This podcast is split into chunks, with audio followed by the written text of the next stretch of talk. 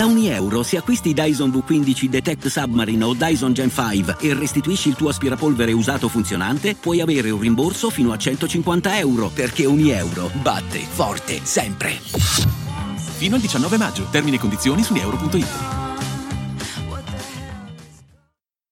C'è qualcosa di totalmente magnetico in Drusilla Foer.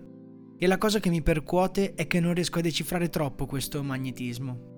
Sicuramente una gran parte di questo è dato dal mistero, mistero che vi giuro è difficile anche da decifrare leggendo il suo libro, ascoltando le sue interviste, cioè un mistero vero sulla sua vita, una confusione mentale che mi sono trovato addosso appena finito di leggere Tu non conosci la vergogna, l'ultimo libro scritto da Drusilla ed edito da Mondadori. Ma non solo dal mistero, questo magnetismo è nato anche dal fascino intellettuale col quale mi ha rapito.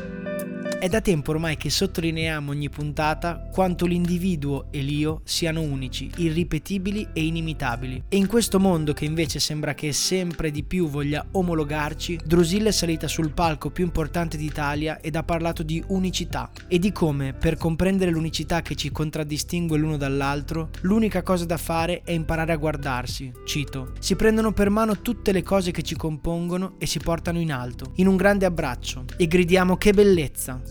Tutte queste cose sono io. E poi ancora, così facendo sarà anche più probabile aprirsi all'unicità dell'altro. E poi questo concetto per me è strabiliante. Accogliamo il dubbio anche solo per essere certi che le nostre convinzioni non siano delle convenzioni. Allora, prima di partire col racconto di questo personaggio, vi chiedo se siete disposti a mettervi in discussione, se siete pronti a mettere sul piatto tutto. Se non avete nulla da difendere, questo è il posto giusto. Per voi la storia di Drusilla Foer.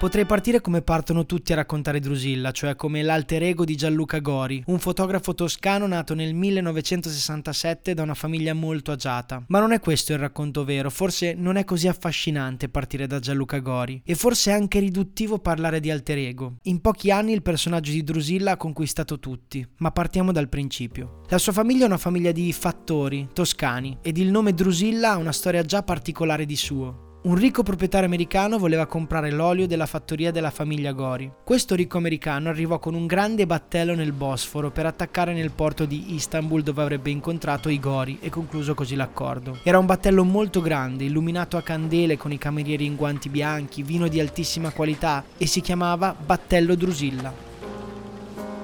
Quella sera i coniugi Gori, cioè il nonno e la nonna di Drusilla Foer, si ubriacarono ed in una notte di passione, sesso e qualche bicchiere di pommar di troppo, vennero concepiti due bambini, Adelindo, nonché padre della nostra protagonista, e la zia Drusilla, che purtroppo morì a soli 22 anni di ritorno dall'Africa per la puntura di una zanzara assassina. Qualche anno dopo i coniugi Gori misero al mondo anche Dora, la zia Dora, unica, libera, colta, bellissima ed emancipata, grande ispirazione per la nostra protagonista. Drusilla è di origine senese, anche se per la verità è nata a Ferrara. Quel giorno infatti i suoi genitori erano in visita a Ferrara da dei cugini lontani, era il giorno dello Shavut, la Pentecoste ebraica. Questo perché parte della sua famiglia è di origine ebraica e a Ferrara c'è una grande comunità appartenente a questa religione. Sua madre prima del viaggio non avrebbe mai immaginato di poter partorire, mentre il padre sì, e quindi per sicurezza prese un sacchetto di terra senese dalla sua contrada e lo mise in valigia. D'altronde la città natale la si porta sempre con sé, è qualcosa di scritto nel nostro DNA e Adelindo non vuole rischiare di far nascere la sua figlia in una terra straniera. Fatto sta che sì, le acque si ruppero proprio a Ferrara e in sala parto Adelindo, furtivo, prese il sacchetto pieno di terra dalla sua borsa e lo rovesciò sotto il letto in sala parto. Quindi Drusilla di fatto è nata a Ferrara, ma su terra senese, precisamente terra della contrada di suo padre, la Torre. Un'infanzia passata in una famiglia agiata, anche se Drusilla odia la definizione di nobildonna, e un'infanzia passata nella loro fattoria subito fuori Siena, dove Drilla, così veniva chiamata da bambina, passava gran parte dei pomeriggi al fianco di suo fratello maggiore Gerardo e delle sue sorelle piccole gemelle, Vittoria e Violante. Il gioco che andava per la maggiore era giocare al teatro. C'era infatti una stanza magica in casa, nascosta dietro una porticina senza infissi e mimetizzata nella carta da parati. Quella stanza era un accumulo ordinatissimo di tutti i vestiti, abiti da ballo, cappelli e tanti capi appartenuti a sua mamma, alla nonna e prima ancora alle generazioni e generazioni di antenati di famiglia.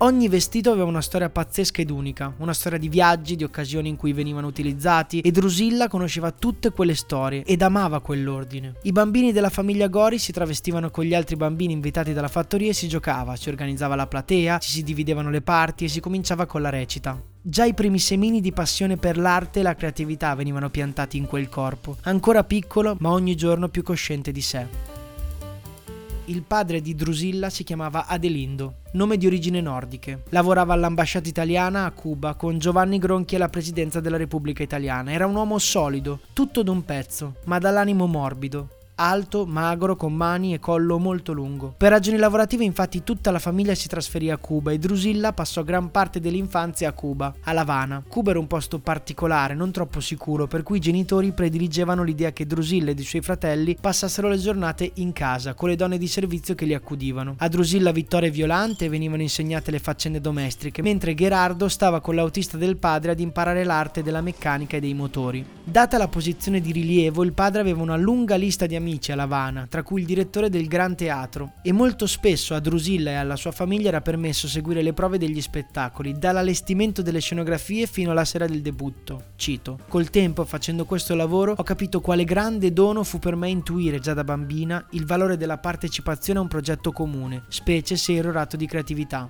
Drusilla ama anche cantare e passa tanti dei suoi pomeriggi con sua madre al pianoforte. Insomma, attorno a lei è pieno di arte e di stimoli. È quasi strano che sin da bambina riesca a capire e a carpire tutto ciò che c'è attorno, a domandarsi tanto e a chiedere tutto alle cose che le succedono. Cresce a La Habana dove scopre il sesso e impara a non vivere la nudità come privazione. D'altronde i cubani vivono il sesso come una necessità, come fosse mangiare e dormire. E con la maggiore età comincia a girare e a viaggiare il mondo. È sempre stata affascinata da sua zia Dora, la donna dei suoi sogni sogni, emancipata e libera. Così vuole essere come lei, o almeno vuole seguire le sue orme. Si sposta tra Parigi, Madrid e New York. Al suo fianco la sua amica Sara, donna unica, femminile e franca, bassa, bionda e incantevole. Con Sara si trasferisce a New York e comincia a cercare un lavoro. Gli era sempre piaciuto lo spettacolo, ma non aveva nessuna idea di carriera o robe simili. Voleva semplicemente vivere lì e trovarsi un'occupazione che glielo permettesse. Sara allora ha l'intuizione: perché non creiamo un negozio di usato? Io faccio i gioielli e tu, Drusilla, vendi gli abiti usati. Si potrebbe chiamare Second Hand Drew, nome tratto dalla canzone Second Hand Rose. E quel nome a Drusilla le piace particolarmente perché, oltre a significare seconda mano, riferito agli abiti, significa anche Drusilla, donna di seconda mano.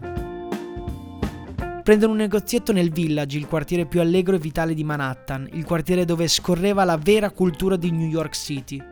Il locale era di proprietà di Etta, un'amica di sua madre, che come regalo di benvenuto non fece pagare neanche un dollaro d'affitto. Civico 21, Hudson Street. Il locale aveva una porta sottile lunga a vetro, infissa in ghisa. Era piccolo, 3 metri per 3, con nella parete frontale all'entrata due altre piccole porte che davano invece su un enorme magazzino. Drusilla e Sara dipinsero il muro di blu scuro. Niente insegna, solo una piccola scritta in argento su vetro. Second Hand Drew, European Second Hand Clothes. Drusilla si fa mandare abiti dall'Europa, da industriali torinesi, principesse romane, nobildonne qua e là che non vedevano l'ora di svuotare gli armadi dei vestiti dei cari. Il magazzino si ingrandiva sempre di più e ad ogni cliente che entrava nel negozio veniva offerto un bicchiere di chianti e un po' di pane e olio, così per ospitalità, per farlo sentire a casa si scatenò un passaparola allucinante, prima tra la gente comune e poi tra le altre sfere della città. Quello sgangherato salotto con le due ragazze europee diventa il luogo di ritrovo di tantissimi artisti, nomi altisonanti quali Arita che compra le pellicce, Freddy che compra un chiodo, Truman le giacche di alta sartoria, Woody che viene semplicemente a bere un calice di vino.